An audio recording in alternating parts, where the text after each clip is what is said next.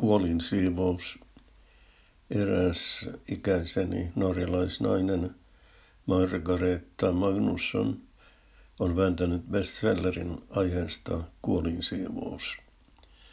Vihasin sitä sanaa heti ensisilmäyksellä. Sen merkityskin oli epäselvä. Oliko joku kuollut siivotessaan? Se tuntui kyllä loogiselta.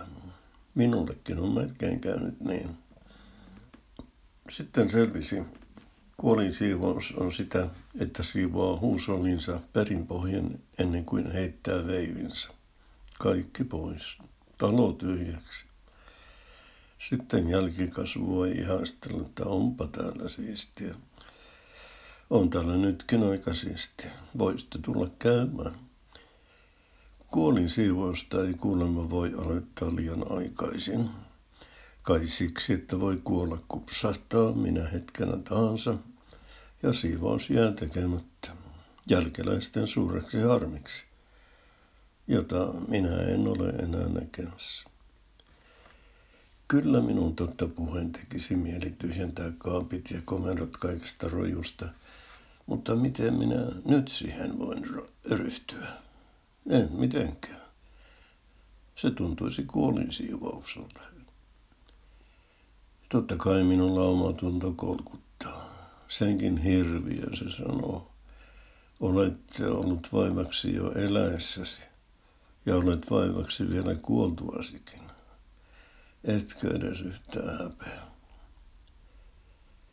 Jo ennen kuin rouva Magnusson astui elämääni sanan kuolin siivousmuodossa, olen nukkunut yöni huonosti.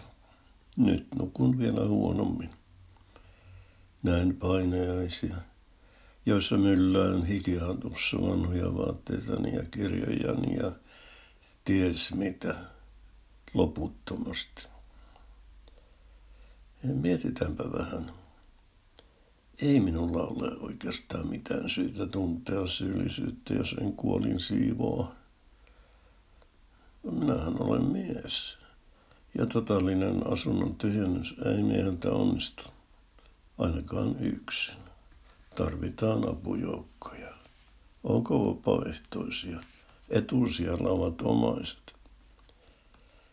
Hain äskettäin jotain yhdestä yläkaapista ja sain päälleni tavaravyöryn. Miten minä olinkin saanut ne siihen kaappiin ahdettua? Ja vielä oven kiinni. Kyllä tässä jotain on tehtävä. No kuolin siivous ei tule kysymykseen, mutta ehkä on olemassa jokin keskitie.